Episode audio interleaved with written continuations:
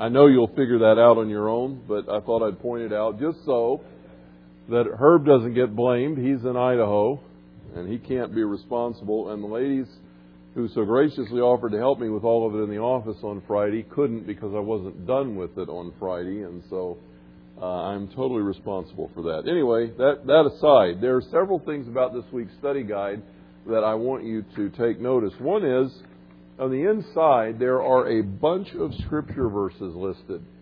They happen to be all 228 verses in the New Testament where the word faith occurs. So you can do your own faith study if you like. Every one of these verses and all of the occurrences of the words faith in the New American Standard Bible are found in these verses that I have listed for you in the columns on the inside. Secondly, there's an insert in today's study guide, uses of the word faith in the New Testament in the New American Standard Bible. I have to say that because the NIV might have a little different, or the King James, sometimes uh, they translate a word a little differently. But in the New American Standard Bible, 228 verses, 246 times, which means the word faith occurs more than once in a few verses. And I've listed by book how many times that it occurs. And then I have sought to give you in the columns the way faith is used. Sometimes it's used as a quantity, as in a lot of faith or a little bit of faith. Sometimes it's the operative element. Your faith has made you well.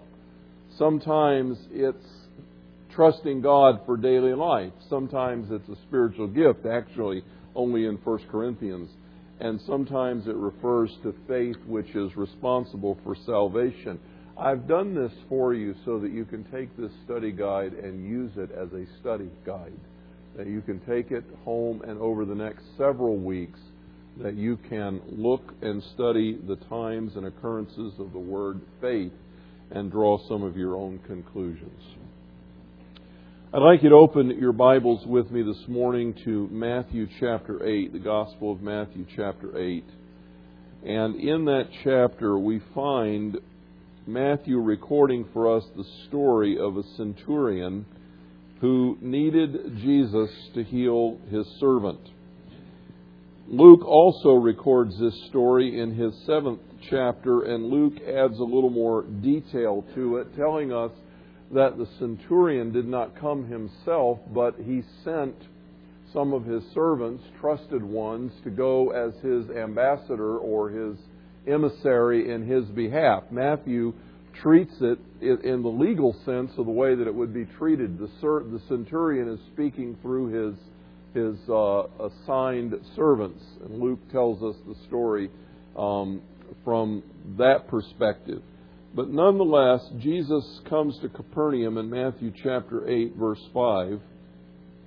When Jesus had entered Capernaum, a centurion came to him asking for help.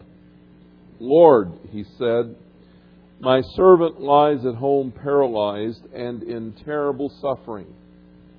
Jesus said to him, I will go and heal him. Centurion replied, Lord, I do not deserve to have you come under my roof, but just say the word, and my servant will be healed. For I myself am a man under authority with soldiers under me. I tell this one, go, and he goes, and that one, come, and he comes. I say to my servant, do this, and he does it. When Jesus heard this, he was astonished and said to those following him, I tell you the truth, I have not found anyone in Israel with such great faith. I say to you that many will come from the east and the west and will take their places at the feast with Abram, Isaac, and Jacob in the kingdom of heaven but the subjects of the kingdom will be thrown outside into the darkness where there will be weeping and gnashing of teeth. Then Jesus said to the centurion, Go, it will be done just as you believed it would. And his servant was healed in that very hour. In the last few months, we've been talking about prayer and the nature of prayer. We've talked about prayer in the Spirit and prayer that arises from our own desires We have talked about listening to God and paying attention to what He's saying and how that relates to prayer. But so far, I haven't spoken specifically about the subject of prayer and faith and how those two go together. And I've been meditating on it for quite a while, and as I have been meditating, this story in the Gospels has stood out to me. It has come up in my mind repeatedly. It's very interesting to me because, for one thing, it says in this passage that Jesus is astonished at what he's seeing. That should make us sit up and take note. When Jesus is astonished, there's something remarkable happening here. the scripture says Jesus is astonished at this man's faith. the other thing that's interesting about this is, in relation to the man himself, the centurion, there is absolutely no mention of faith. In fact, the centurion never brings the subject up. Those who are speaking for him never bring the subject up. They're talking about authority. And yet, in this conversation about authority, as the centurion has sent for the help of Jesus, Jesus looks at it and makes the connection with faith. And Jesus makes a statement as he listens to the story. He says, I have never seen faith of this kind in all of Israel. This is the greatest demonstration of faith that I have ever seen. And here's how, here's how the story goes a centurion who is a Roman soldier and somewhat politician. Centurions were, were, were soldiers, they were ranking officers in the army of Rome, but they often had acquired those positions not only by their expertise but by political appointment. And they ruled over a segment of soldiers and, and all that was involved with that in an, in an area. And so a centurion might be like the, the chief of police of a place like Chicago. And they had importance and significance in the army of Rome. They were Gentiles, obviously, they were Romans. And this particular centurion, Luke tells us, was sympathetic toward the Israelites. He had come to believe in God and had been sympathetic toward the Jews and had even helped to build one of their synagogues. And yet he recognized that as a Gentile, for a Jew to come into his house left that Jewish person ceremonially unclean. And so, in sensitivity to the fact that Jesus was a Jew, a Jewish teacher, rabbi, that, that all of his followers were Jews, he was not requesting that Jesus come into his home. In fact, the scripture tells us that he sent certain ones to Jesus saying, It is not necessary for you to come, but I have a servant who is sick, and he's in a lot of pain, and I'm concerned for him. And it tells you something about the heart and nature of this guy. He, he really cared about this man who was his assistant, his associate. And he said, You don't even have to come to my house because this is what I know. I am a man under authority. And I have authority over men.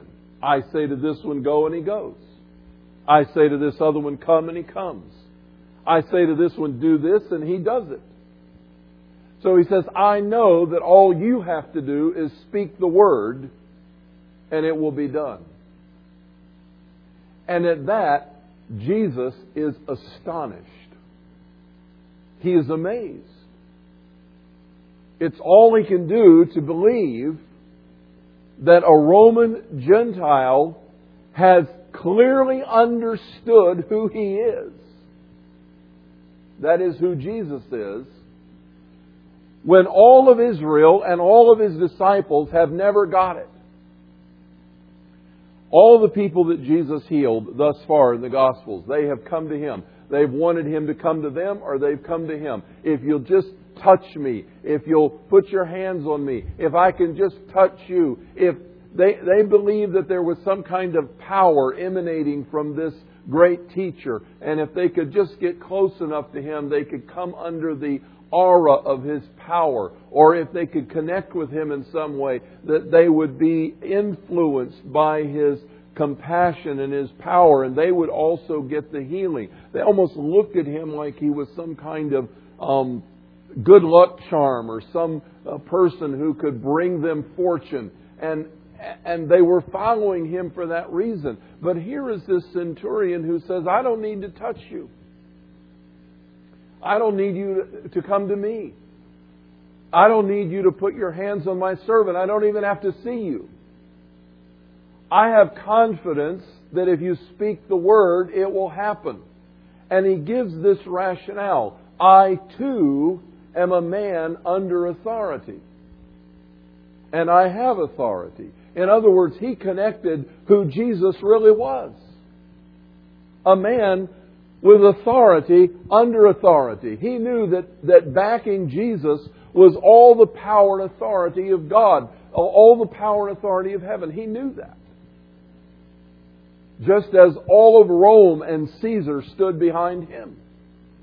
And he knew that when he spoke the word, the, the empire was behind his word that whatever he did, the empire would, have, would enforce. He, he was a man under the authority of the Roman Empire. And Caesar backed him. And he also had authority that when he spoke the word, people jumped. They will. They listened to what he had to say. Because all of Rome was behind him. And he said, I know who you are, Jesus. I know that you are connected with the authority of the universe. And I know that all you have to do is speak the word, and the elements obey your voice. It doesn't require your presence. You don't have to touch anyone. All you have to do is say it, and I know it will be done. And Jesus said, This is the most amazing thing. He said, I've never seen this kind of faith in all of Israel. Because this centurion understood what they had all missed that, that the God who is, and the God who holds all things together by the word of his power, the God who sits in the control station, the control position of all the universe, the God who has all authority and power, is a God who can do anything he wants to do. And that Jesus had come from this God, and that he had authority, and he could simply speak, and it would be done. This is an amazing thing. I want us to recognize this morning that there is a direct connection between the quality and the quantity of our faith and our understanding of authority. There's a direct connection between what we believe and can, can conceive as possible and what we know and believe about God. In fact, the writer of Hebrews tells us in Hebrews chapter 11, verse 6, and without faith it, it is impossible to please him. And then he says this, and everyone who comes to God must believe that he is, and that he is a rewarder of those who diligently seek him. There are two elements that are essential in the nature of faith. The first one is we must believe that God is. Now, when I say that, I'm not just simply saying believe that He exists. When God revealed Himself to Moses at the burning bush, and Moses said, Whom shall I say sent me? God said to him, Tell Pharaoh, I am that I am has sent you. In other words, he was saying to Moses, I am the eternal one. I am the self existing one. I am eternal life. I am the power of the universe. I am the supreme God. There's no God like me. Tell Pharaoh, God has sent you the eternal I am. And so when the writer of Hebrews is saying to us, those who come to God must believe that He is, he is basically referring to this understanding of God that includes all of his nature. You have to believe that He is. You have to believe not only that He exists, but that He has all power. You have to believe, as the psalmist says, there is no God like our God. You have to believe that He is the strong one. You have to believe that, that He is Lord of the universe. You have to believe that He holds all things together by the word of His power. You have to believe that there's nothing impossible for Him, that He is Almighty God. He controls the elements. Uh, of all the miracles of the Bible, the one that really stumps me, it, you know, we, we talk of creation, but that was setting things in motion. We talk about the parting of the Red Sea. That was a pretty dramatic miracle. We talk about all the things that God has done. Certainly the most powerful demonstration of God's power is in the resurrection of Jesus Christ. There's no question that that stands at the epitome. But one of the ones that stands out to me is the greatest mind boggling miracle of all time is when Joshua was fighting a battle and they were running out of daylight and they needed more daylight in order to pursue the enemy and secure the victory and God caused the sun to stand still in the sky. I don't know if you've thought about that, but that's a pretty amazing feat. Physicists just shake their head and say that's not, not even possible. That's biblical fantasy.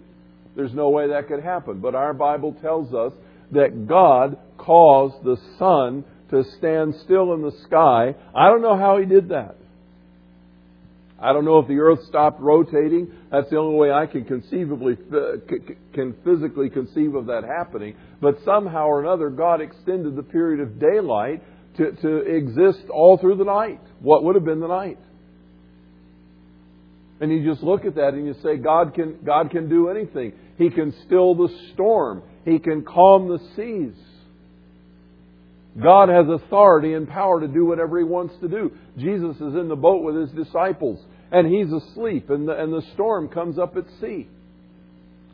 And all of a sudden, these experienced fishermen are confident of the fact that they're about to go to the bottom of the sea. They're about to sink.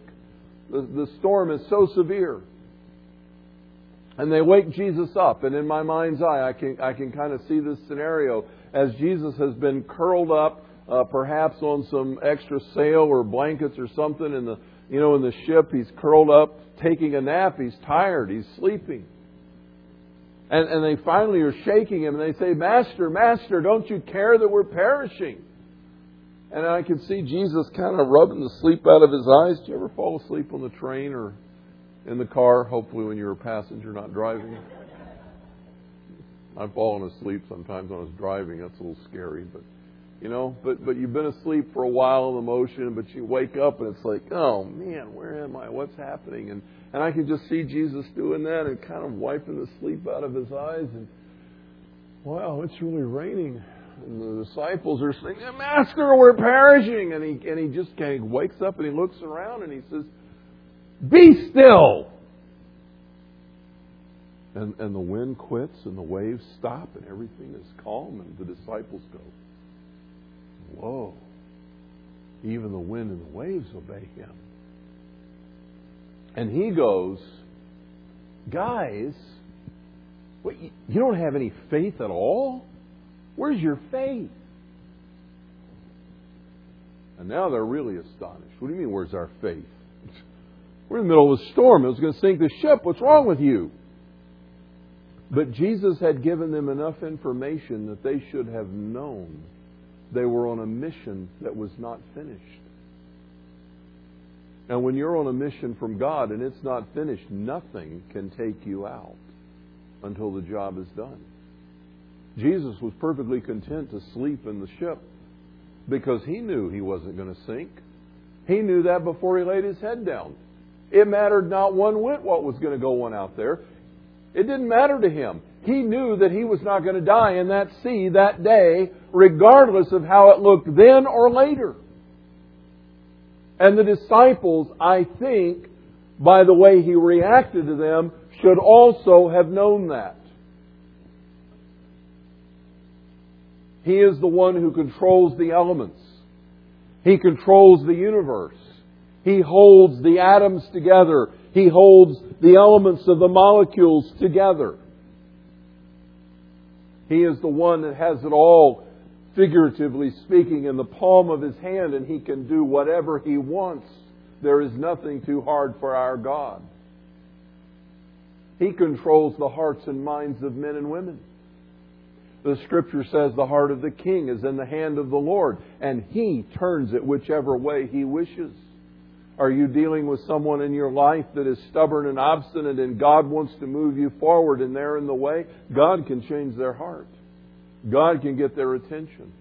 God can, can move. I'm not saying that He's going to step into somebody's life and take over their life and control them like a puppet and, and tell them they have to be saved or not or everything like that. I don't think that's the point of, of that scripture passage at all. But I think what the Bible is telling me is do you see someone in authority who is ruling over an area or a region or even has authority over your life? Let me introduce you to someone who has authority over him.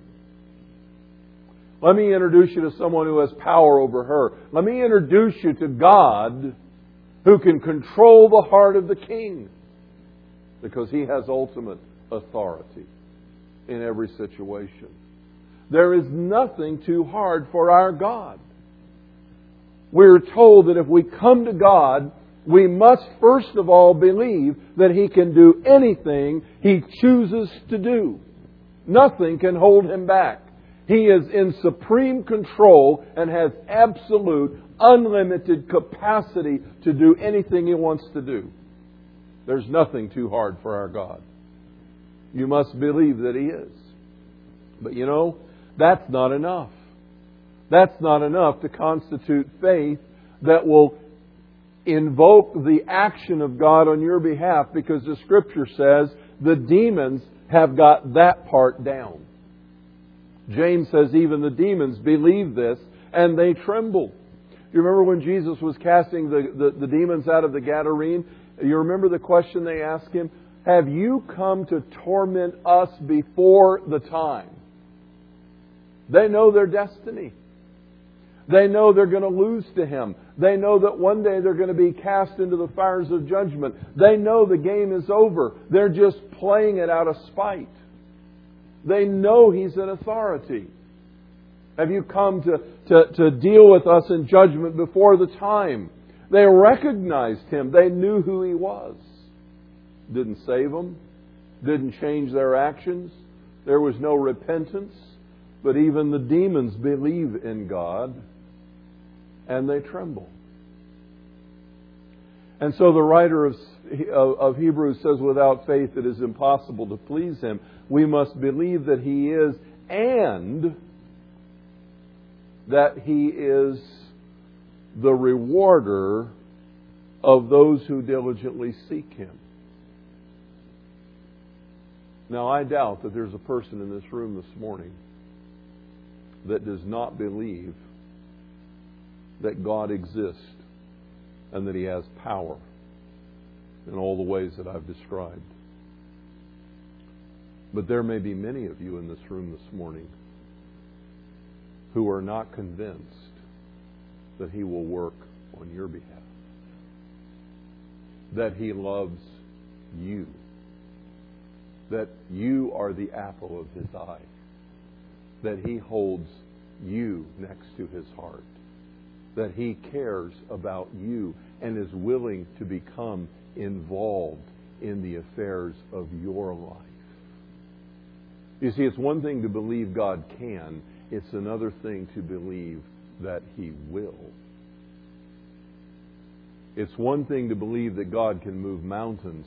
It's another thing to believe that He will move the one in front of you. And Hebrews says faith is that conviction. Not only based in the authority and in the power of God, but the conviction based in the love of God and the grace of God and the mercy of God that He will act on your behalf and that He cares about you. Do you believe this morning that God knows your name and that He's interested in your life? That's the key question. What is the nature of this faith that we're talking about? First of all, I heard this past week, Charlotte and I were talking about this, and she mentioned to me uh, something I had never heard before, but I found it interesting. I tried to think if I could find an exception to it. I don't think I can. That faith is the only doctrinal term that's ever defined for us in Scripture. It's very interesting, isn't it? We're actually given a definition of faith. And here's how it's defined Hebrews 11 1. Now, faith is the assurance of things hoped for, the evidence, the conviction of things not seen. Faith is the assurance of things hoped for, the evidence of things not seen. When the Bible talks about hope, for example, the Bible speaks to us about the blessed hope, the return of Jesus Christ and his return for us. It's called the blessed hope. Or when the Bible speaks of those who die in the faith and go on into the presence of the Lord, and, and it says we sorrow, but not as those who have no hope. We have grief, but it's not the same kind of grief that those who have no hope experience. When the Bible uses that word hope, it's not talking about wishful thinking. It's not talking about fantasy. It's not talking about dreaming and, and, and uh, desiring. It's talking about something that you know for sure God is going to do, but it just takes time to get there. It's a done deal. It's a finished work. It's going to happen. Jesus is coming back, and He's coming for you, and He's coming for me. The Bible says that is our blessed confidence when we die, to be absent from the body is to be in the presence of the Lord. We sorrow not like those without hope because we have the confidence that our loved ones are living in the presence of God who know Jesus and that we're going to be there to join them someday, that it is not the end. And so faith is the substance uh, the assurance of things hoped for. It is the confidence I have in my heart that what God has said is going to be happening, is going to come to pass, even though I don't see it at this point in time. It's the absolute conviction. To have faith and to believe what God has said is the conviction and certainty that it is a done deal. It's like money in the bank. It's like confidence of, of what you absolutely know for sure. Faith is the assurance of things hoped for, the absolute confidence of things not seen. It's the, the knowledge of God that leads to complete trust. but secondly, faith is something that must be rooted in truth. It must be rooted in truth. It has no power of its own. Today, there's a lot of talk about faith. There's a lot of New Age materials written about faith. There's a lot of uh, name it, claim it stuff talking about faith. There's a, I can't remember the name of it, but there's a DVD out. I don't know, you can see it in the different bookstores at the checkout counters. You can buy this DVD it's kind of based on the background of Napoleon Hill and, and W. Clement Stone and, and the visualization crowd, you know, that says you can be all that you want to be. You want to be the number one salesman? You just have to visualize that. Visualize yourself going to the company banquet and receiving the award. Visualize it hanging on your office wall. You want to have a new home? Just visualize that new home. You want to be in the executive suite? Just visualize your rise to power. Just believe that every day. Get up and look in the mirror and say, I, I am healthy, I am happy, I am terrific, and I can do it. Just believe, believe. Put that, you know, that's all very good unless it happens to be a lie. You may not be healthy. you may not be terrific. You may be happy because you're stupid. And, and you're believing a lie. There are people who are going to go to hell believing a lie. That's the greatest, uh, that's the greatest deception and sadness of all, is people who believe in the wrong God. People who believe in the wrong faith. People who have faith in a lie. And they're going to die without Christ. And they're not going to know the truth until they open their eyes in eternity and realize they have missed it.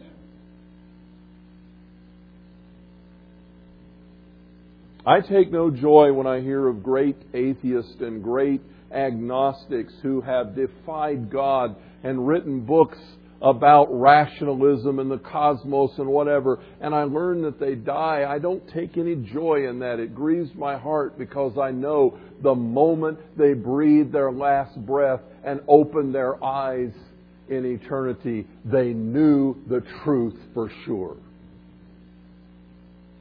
And it makes me sad. People can believe a lot of things in deception but if they're not true, it's useless. 1 Corinthians 15, 14, and 17, Paul makes this statement twice. He says, If Christ is not risen from the dead, then your faith is worthless. Is, if Christ is not risen from the dead, then you are hopeless and your faith has no value. It does not do any good to have faith. I understand what C.S. Lewis meant when he said if all of Christianity turned out to be a lie, it would still make the most sense to live as a Christian. I understand what he meant, I think. And I appreciate him saying it. But the truth of the matter is, if Christianity turns out to be a lie, you better grab all you can, get all you can, and, and do all you can while you can, because it's the only thing that has meaning is have fun. Because really nothing has meaning. And, and, and living sacrificially and, and, living with convictions and, and, and living in a godly way when there is no God makes no sense.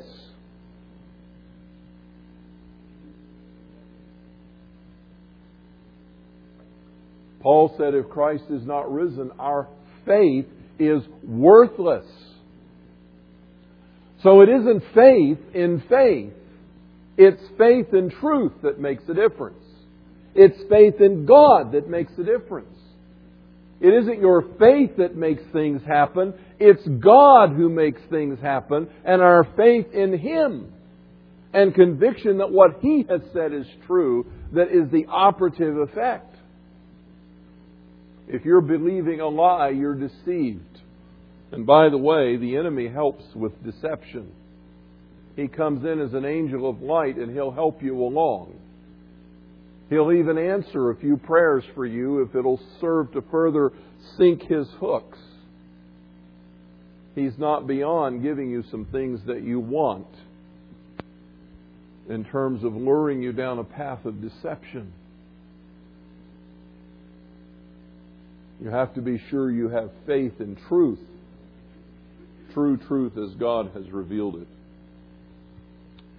Then faith has quantity, it has strength or weakness. This is the first thing that got me intrigued on this study of looking at all the verses in the New Testament where the word faith occurred and reading them. Because Jesus says of this centurion, he was astonished because I have never seen such great faith in all of Israel. And then he said to his disciples in the boat, O ye of little faith, or where is your faith? And then as I read, I found many verses that talk about faith can be great or it can be weak. It can be strong or it can be non existent, as in faithless. Faith can also grow. There are scriptures of there are passages of scripture that talk to us about our faith growing. How is it that faith grows? How can your faith grow? Faith is like a muscle. When you don't use a muscle, it atrophies, it weakens, it, it quits functioning. If you put a, a, an extremity in a cast for a long enough period of time or in a sling and don't use it at all, the very weakness will render that limb immobile. But if you are actively engaged in a program of exercise or strength training or you're using your muscles or you're working with them, uh, assuming the nerves are going there and all those other things. Those of us that have pinched nerves understand that uh, sometimes the best intentions are, are failing because the throughput isn't happening. But anyway, uh, like a muscle that's exercised, it gets stronger. Faith can grow with use, it can become strong. And as we walk with God, we build a faith history. We have those experiences. You remember the Israelites when they crossed over the Jordan River and they went into the land of promise as God had promised them, and they took rocks out of the bottom of the Jordan and they built a monument. They built a mountain. There were, there were rocks. They took 12 stones, one for every tribe, and they built this monument. And this is what Joshua said. Whenever your children say, What's that pile of rocks mean? You can say to them, Up until this moment in time, God has helped us. This is the proof. These rocks used to be at the bottom of that river. But one day God caused that river to dry up and we crossed on dry land. We marched into this land and began to conquer this for the glory of God. And that pile of rocks reminds us that God has helped us. That's translated in the King James Bible, the Ebenezer. And for those of you that actually know the hymn, Here I Raise My Ebenezer, that's what it's talking about. So, do you have any Ebenezers in your life? That's not a crotchety old man. That's a, that's a pile of rocks. That's testament to the fact that God has helped me. God has, has been present, and here's the proof. You know, some people get saved. They come to Christ. They trust Him for salvation. They step inside the threshold of salvation. And, and it's like they open a camp stool and park, and they never go anywhere after that. They don't have any faith experiences. To tell you the truth, I'm not even sure personally that they have saving faith. That's for God to figure out and the individual with Him. But I, I wonder sometimes if people are even born again when there's zero growth after conversion. But when we talk about growth and growing in Christ, we're talking about growing in faith. Learning day by day to trust God more and then as God asks you to do something that seems like, man, is that crazy? You want me to cross the river? It's flood time. Come on, what's the deal? And God says, Yeah, I want you to cross the river. I want you to just do, I want you to go down there and I want you to put your feet in it. And I'm going to dry it up. You know, and I can just see those priests saying they've got the ark on their shoulders, they're going down saying, Man, I don't know if this is such a good idea, but what have we got to lose? We can trust God. You know, sometimes faith is not just all bold, charge ahead. It's like still a lot of water there. But as they put their feet in the water, it dried up. And they were able to go across.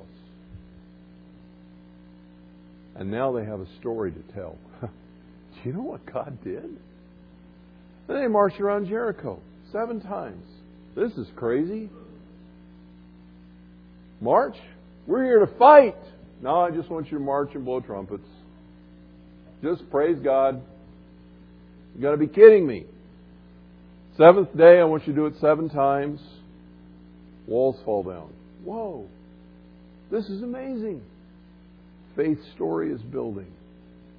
What faith story is God building in your life? You will grow strong as you trust God.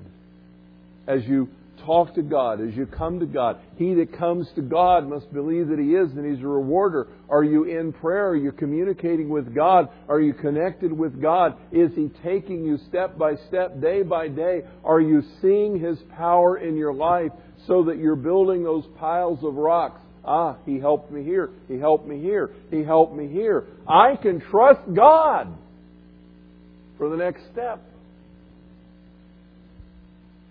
Or are you looking at the circumstances, the winds, the waves, the storms, the problems, the mountains, and saying, man, ah, God may be up there, but I don't think He can do anything for me. I'm not even sure if He's up there half the time. Strong faith or weak faith? Strong faith or weak faith? You, you, you have no use, you have atrophy. You have exercise, you have strength.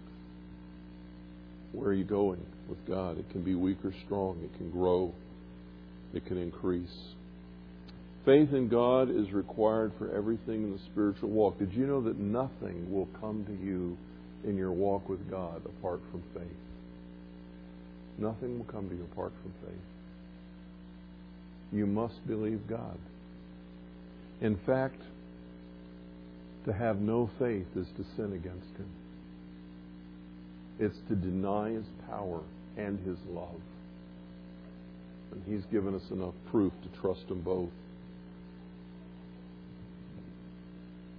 Faith must be acted upon to be real. It's not just a state of mind. If you look at all those verses in James, do you know what James deals mainly with in the subject of faith? Faith without works is dead. Faith without works is dead. You say, how, how, do you, how do you define faith and works? Faith is stepping out and acting on what God has said. I'm going to get to that in a moment because I've got to finish the sermon before I'm finished with the sermon. But faith is stepping out and acting on what you believe. Have you trusted God for salvation? Do you believe that your good works cannot get you into heaven?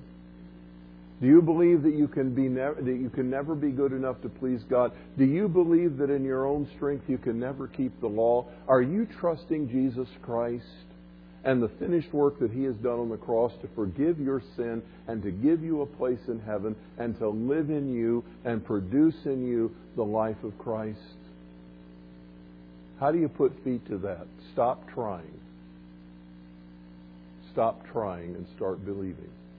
That's how you do that. That's the proof that you believe. Stop trying to be good. Did I say that?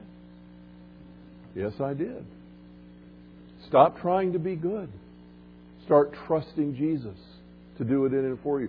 Stop trying to hedge your bet.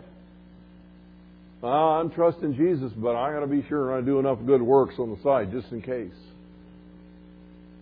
The Scripture says if you're going at it with that attitude, you don't even have saving faith. I'm sorry. Read Galatians. And those of you that you're convinced enough that you need God to forgive your sin and, and to, to, to remove them from your life and to give you a home in heaven, but now you think, man, the only way I can I, I can do this Christian thing now, I'm going to have to work for Him to make sure I've got it sealed, you know?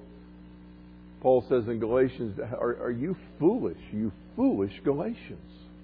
What's wrong with you? Do you think having begun in the Spirit, you're now going to go on in the flesh? You can't do this. Stop trying to do this. Trust God. So when you get up in the morning, do you trust God or do you rely on yourself? You get up in the morning, you say, Lord, I'm counting on you today to live through me? I'm counting on you to tell me the right things to do. I'm, I'm counting on you to, to deal with the issues in my life. I'm counting on you to handle my work. I'm counting on you to, to walk in and through me today in your power because I know I can't do anything. And now I'm just going to trust you. Trusting God is a place of amazing rest.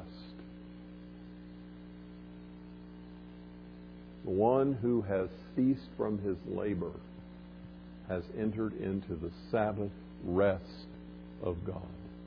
That's exactly what it's talking about.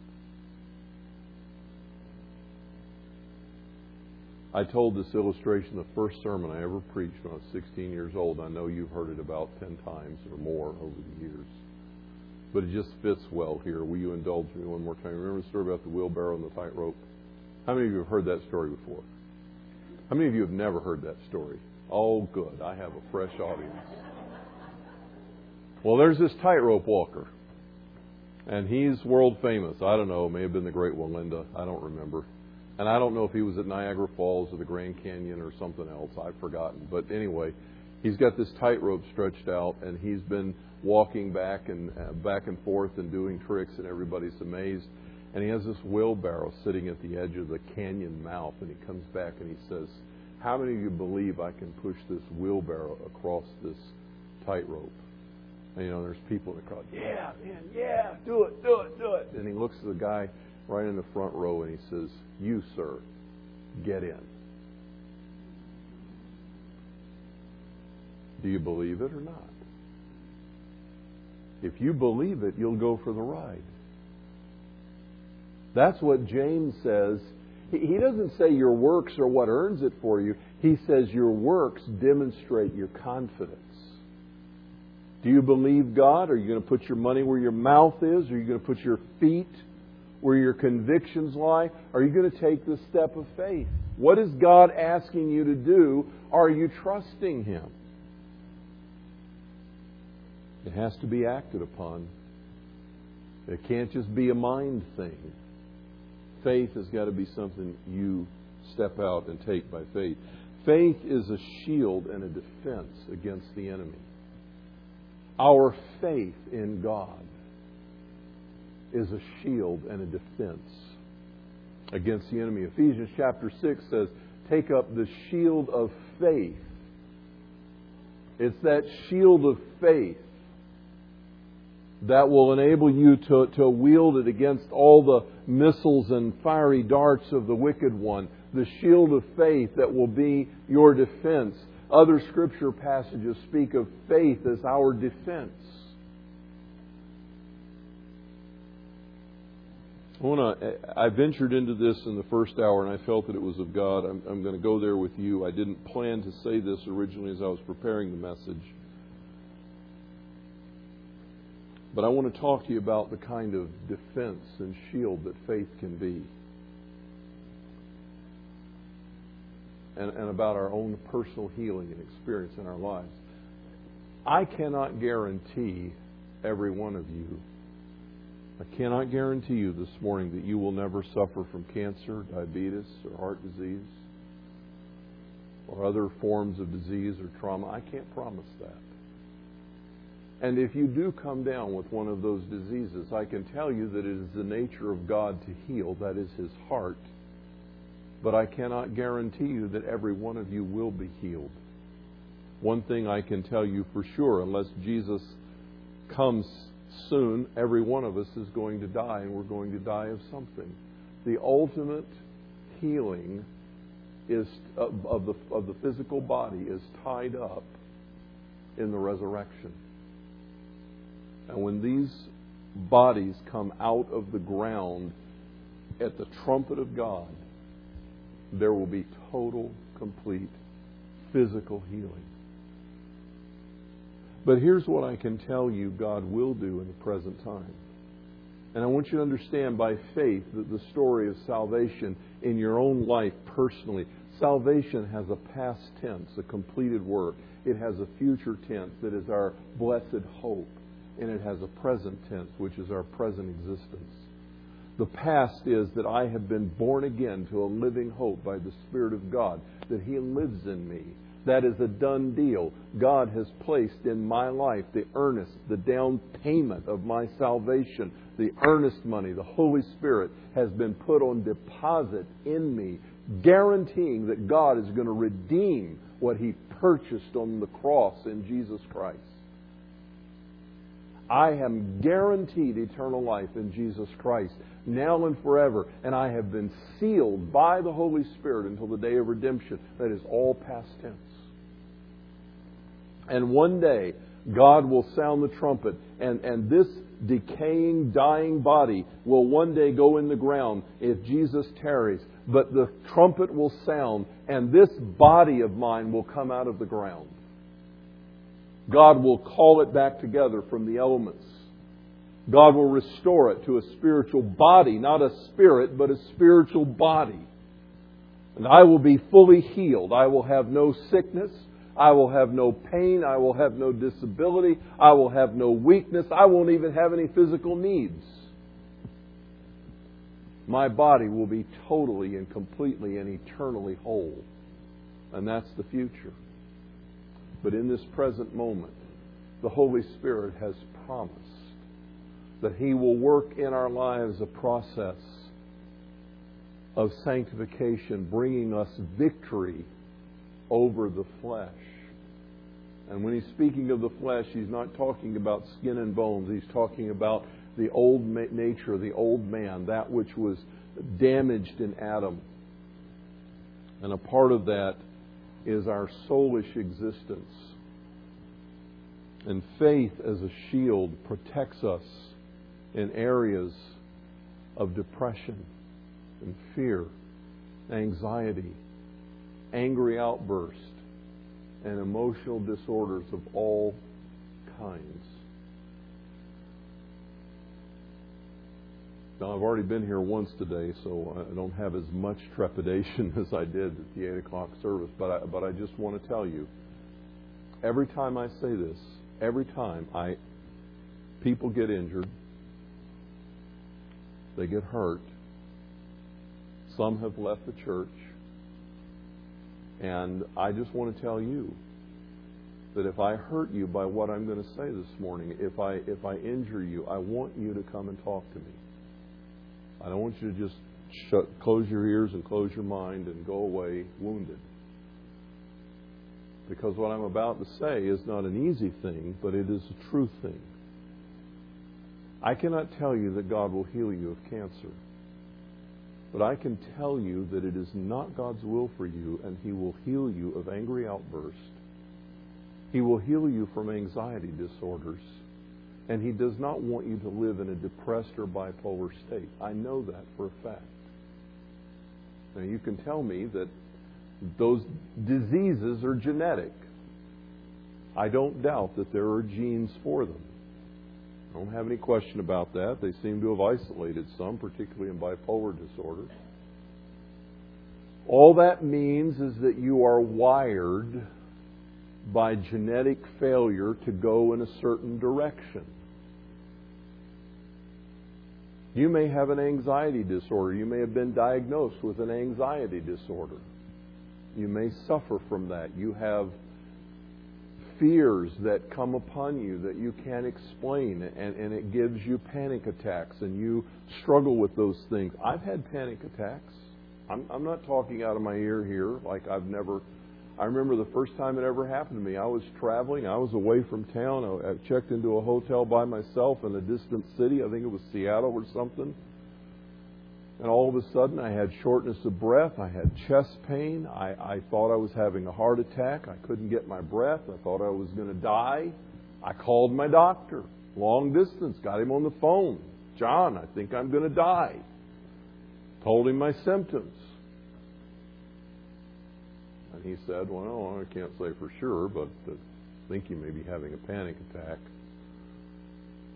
I know what that feels like. But this I know. The Scripture says God has not given us a spirit of fear, but of love and of power and of a sound mind. The Scripture says, Do not be anxious about anything, but in everything by prayer and supplication, let your requests be made known to God, and the peace of God, which goes beyond all reason and rational comprehension, will guard your heart and mind in Christ Jesus. That I know. And I'm here to tell you this morning that by faith, God will deal with your anxiety. By faith, God will deal with your panic disorder. By faith, God will deal with your angry outbursts if you're bipolar by faith, God will enable you to behave responsibly so that you don't do wild and crazy things in your manic phases and then crawl into a hole of depression in your downswings. And if you suffer from depression, God will give you victory in your life by faith. I, I, I'm not talking again out of my, I know what I'm talking about. I probably have endogenous causes for depression. That means it's on the hard drive, it's wired into my genes. I also tend to, to go down that, that path when life gets overwhelming for me or I get too tired. I've suffered through three major depressions in my life, one of which lasted three years shortly before I came to McHenry in 1985. So I am not talking about something I know nothing about. I'm not telling you to quit your medicine today. I'm not telling you to stop seeing a counselor. It could be a good idea depending on the counselor, but I'm not telling you to do that. But here's what I know God will show you how to walk in victory above the symptoms that will drag you down. He'll enable you to go to work. He'll enable you to behave responsibly. He'll enable you to walk by faith. He'll enable you by grace to do the things that you ought to do. One of the problems with depression is you lose all ambition, you lose all interest, you lose all joy. You don't want you don't you don't want to do anything. Some people don't; they just stop. God will give you the grace to act. He'll give you the grace to perform. He'll give you the grace to do what you need to do. Your mind blocks. You forget stuff. You don't sleep well. But God will enable you to live by faith in victory.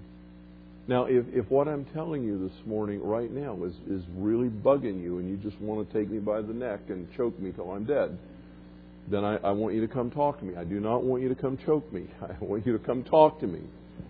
I want you to come see me and talk about what's because I want to tell you that God is able.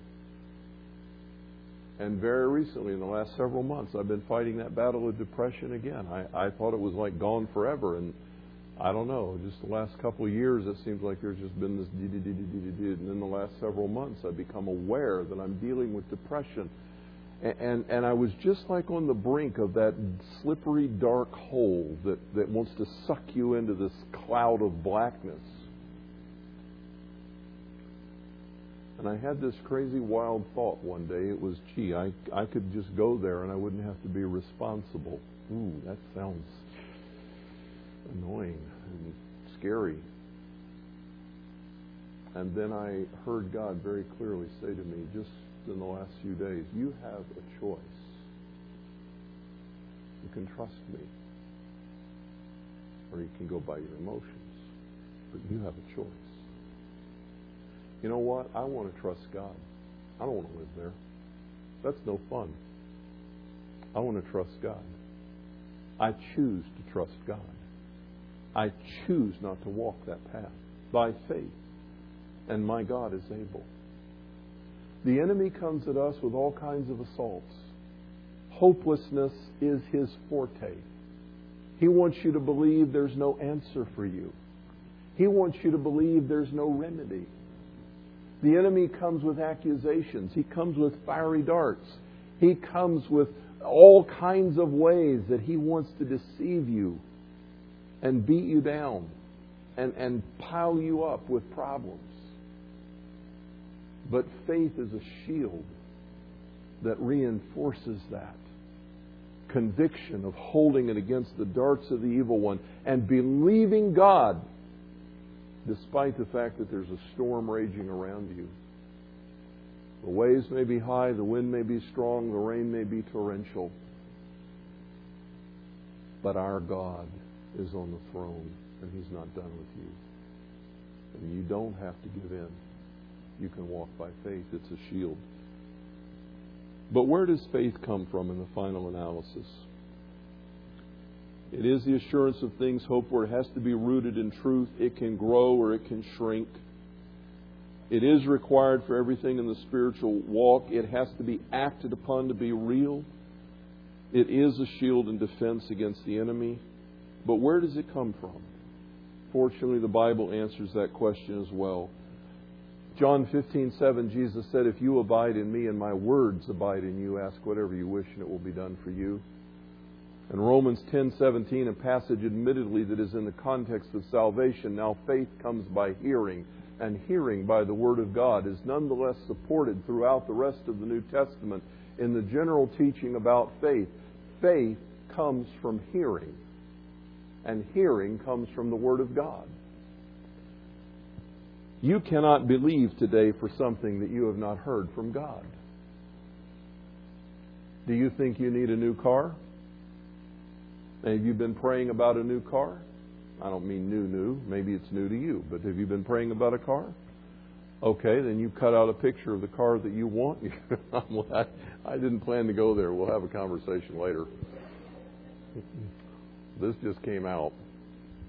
It's an inside joke. But I don't recommend that you cut a picture out of the paper and tape it on the wall and start believing for that car. Unless God has told you that. You need a new house. Have you been praying for a house? You need a job. You want to be the number one salesman? Whatever it is. What has God said to you? What has God said to you? Have you heard the voice of the Lord? You can only have faith in what you have heard from God because that is sure and true.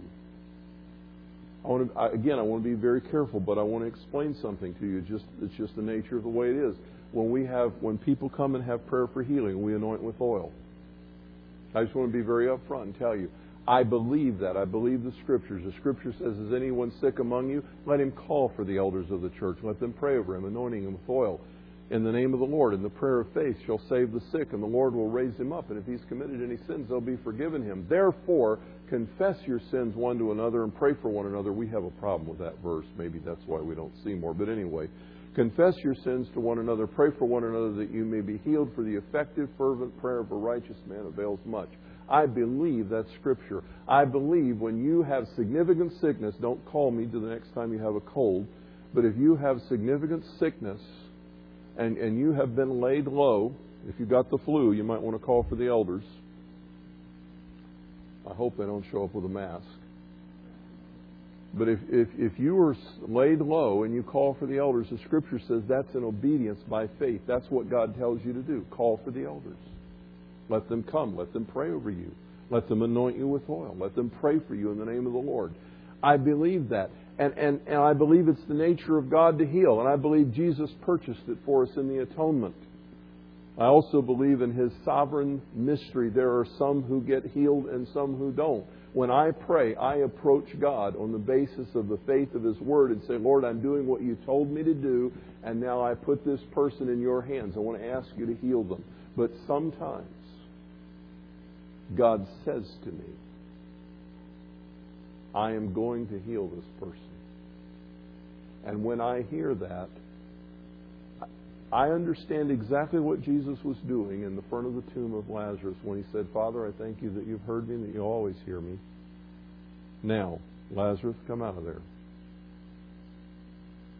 Sometimes God says, I'm going to do this. And when I hear that, I know it's a done deal. I don't even have to ask in the name of Jesus, rise up. I know that. I have heard God say those words in healing situations. And I don't have the gift of healing. That's not, that's not one of my spiritual gifts. But nonetheless, God has told me times when He wants to do something. And He does it. I can have confidence in that. I remember a time when we were looking for property in Tennessee. I've told you this story before, but the church had outgrown its facilities and they were rented facilities. We were meeting in a sales auditorium and renting places in a motel, and we were praying for property. It wasn't that I was praying at this particular moment, but we had been praying as a church that God would give us a piece of land, that He would show us where He wanted the church built. And one day I was driving on 31 South. Yes, there's a 31 in Tennessee also. I was driving on 31 South between Brentwood and Franklin, and I saw a sign stuck in the side of the bank because it was like a six foot high bank. But I saw a sign stuck in the side on an angle that said for sale. It was not even on my mind at the moment, but what I heard God say as I drove by that sign was, That's the property, that's what I'm going to give you, that's where you're going to build. Did you know from that second forward, I never had any doubt in my mind that that was going to be where the church was? That is, there's a church standing there today. There's a building, a church building on that. It was ours at one time. That's another story. But we bought that land and built a church there by the grace of God. I even showed up at the closing for that piece of property. Long story short, I didn't have the check in hand because my superintendent didn't think you should spend the money on an overnight package and we had requisition funds, and I didn't even have the check at the closing. But I showed up at closing, and I sat there at the conference table in the attorney's office. And when they said, "Now we need to exchange the documents," Paul, do you have the check? I said, "No, I don't have the check." You know, and here's the sellers, and here's my attorney, and, and they're looking like No money, honey. We can't do nothing with no money. But I knew that God wanted us to have that property. He said, I don't know what to tell you. It's in the mail, and I didn't get it, and I, I'm here without it. And my attorney looked at the sellers, and he looked at me, and he says, Well, what do you think we ought to do? And the seller's like, and my attorney, who was already representing us free, said, Well, I guess I'll cover it today for $10,000. He wrote a check out of his own funds to close the deal. And then I gave him the one that came in the mail a few days later. God overcomes obstacles when He wants to do something. God does amazing things. I'm not saying that you will hear the Word of God in every situation in your life. You know, sometimes I think God just says, Look, I gave you a brain. You know the principles of my Word. You know the Scripture. What do you want to do? I really believe God does that. I don't expect for Him to tell me everywhere I should park my car. I don't expect Him to, have a word from the Lord when I go to find a parking place.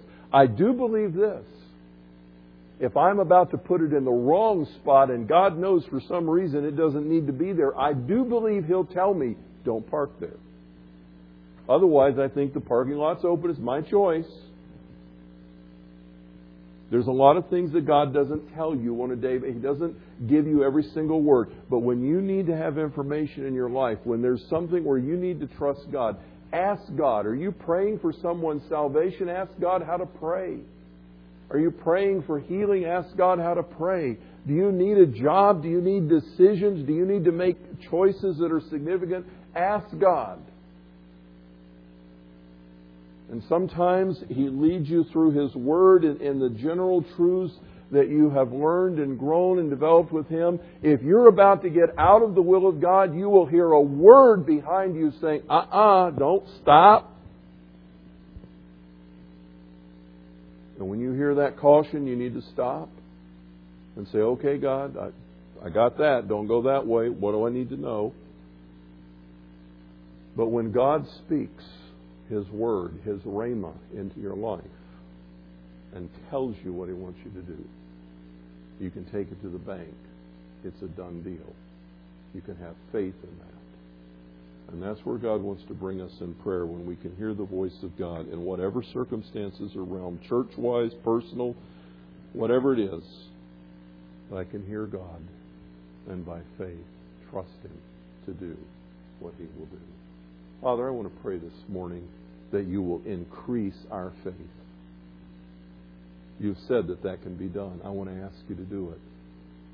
I want to ask you throughout this room this morning, in every person in this room, today, will you increase their faith? By this message that they have heard, will you speak to their heart that they will go out of this place with the conviction that you can act on their behalf and that they can believe you for it? Will you increase their faith? Lord, I pray that you would bring us to that place where we walk in obedience and walk by faith and live by faith so that we hear you more clearly and build a faith history, stories of your intervention that give us confidence and, and trust that you are a loving God who can act and who will act and who wants to act on our behalf. Lord, increase our faith that we might be effectual fervent prayers. In Jesus' name, amen. You have a closing song, brother.